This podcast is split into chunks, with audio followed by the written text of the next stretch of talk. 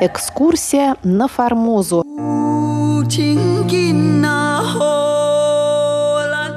Программу Международного радио Тайваня продолжает 15-я передача из цикла «Экскурсия на Формозу» по одноименной статье российского моряка и путешественника Павла Ибиса. Передачу ведет Мария Ли. Напомню, что Павел Ибис посетил Тайвань зимой 1875 года, а его статью в двух частях опубликовал журнал «Морской сборник» первый и второй номера за 1876 год.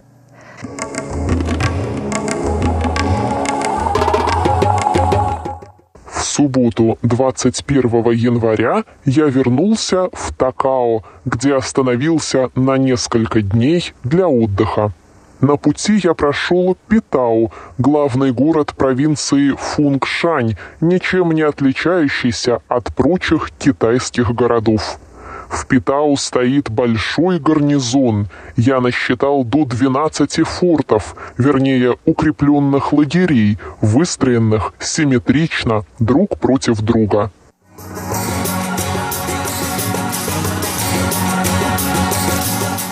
А теперь, вслед за Павлом Ибисом, мы направляемся в Тайван-Фу.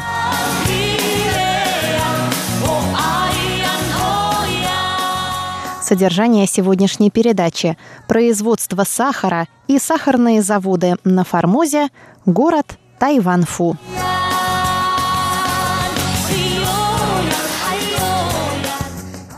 Дорога из Такау в Тайванфу однообразна и скучна. Вся местность почти исключительно обработана сахаром. Большие деревни, попадающиеся часто, не отличаются ни красотою, ни чистотою.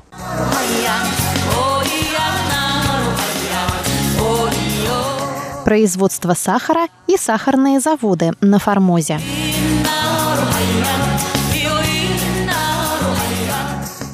По дороге я осматривал несколько сахарных заводов и пригляделся вообще к здешнему сахарному производству. Сахар сажается широкими грядами от двух до трех фут и, не требуя за собою никакого ухода, дозревает в продолжении года. Перед сбором тростник очищается от листьев вручную или, если они совершенно высохли, посредством огня, после чего рубится и идет прямо на завод. Выжимание сока должно совершаться не позже трех дней, иначе он будет портиться. Заводы одинакового устройства. Они состоят из двух отделений. Первое – конический шалаш из соломы, где выжимается сок.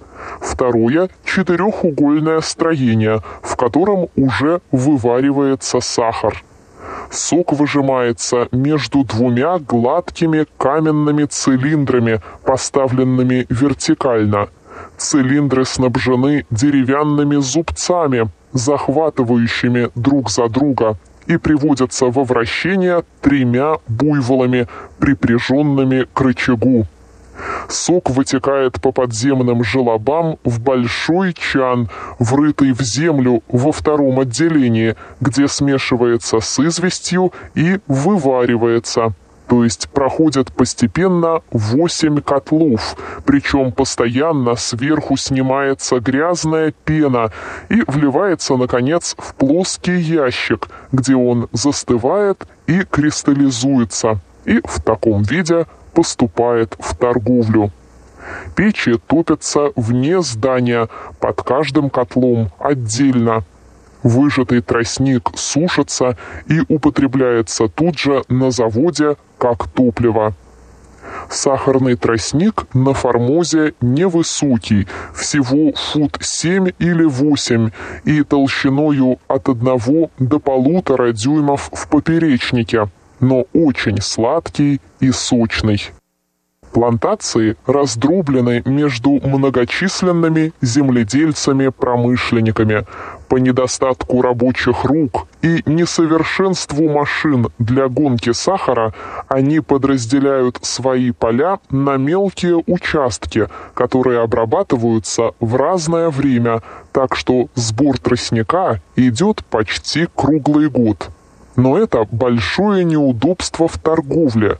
Покупщик, кроме больших хлопот по мелочной закупке, часто не в состоянии добыть требуемое количество сахара и зафрахтованное судно, или ждет, или отправляется с половинным грузом.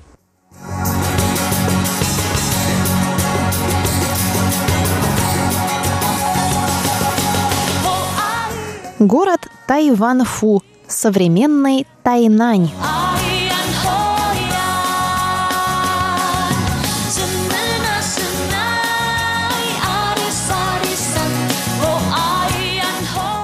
Тайван-Фу – главный город острова – по китайским данным, он имеет 220 тысяч жителей, но цифра эта кажется сильно преувеличена, и здешний английский консул полагает, что их не более 70 тысяч. Тайван-Фу состоит, собственно, из города, окруженного толстую кирпичную стеною, имеющую 4 мили в окружности – и из довольно обширного предместья, новейшей постройки, прилегающего к городу с севера и северо-запада.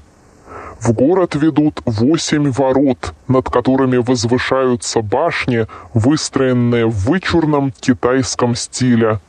Вал держится чисто и служит лучшим местом для прогулок. В 8 часов вечера городские ворота запираются, а несколько позже и все улицы отделяются друг от друга также воротами.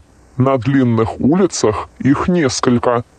Это большое удобство для полиции, но в высшей степени неудобно для жителей.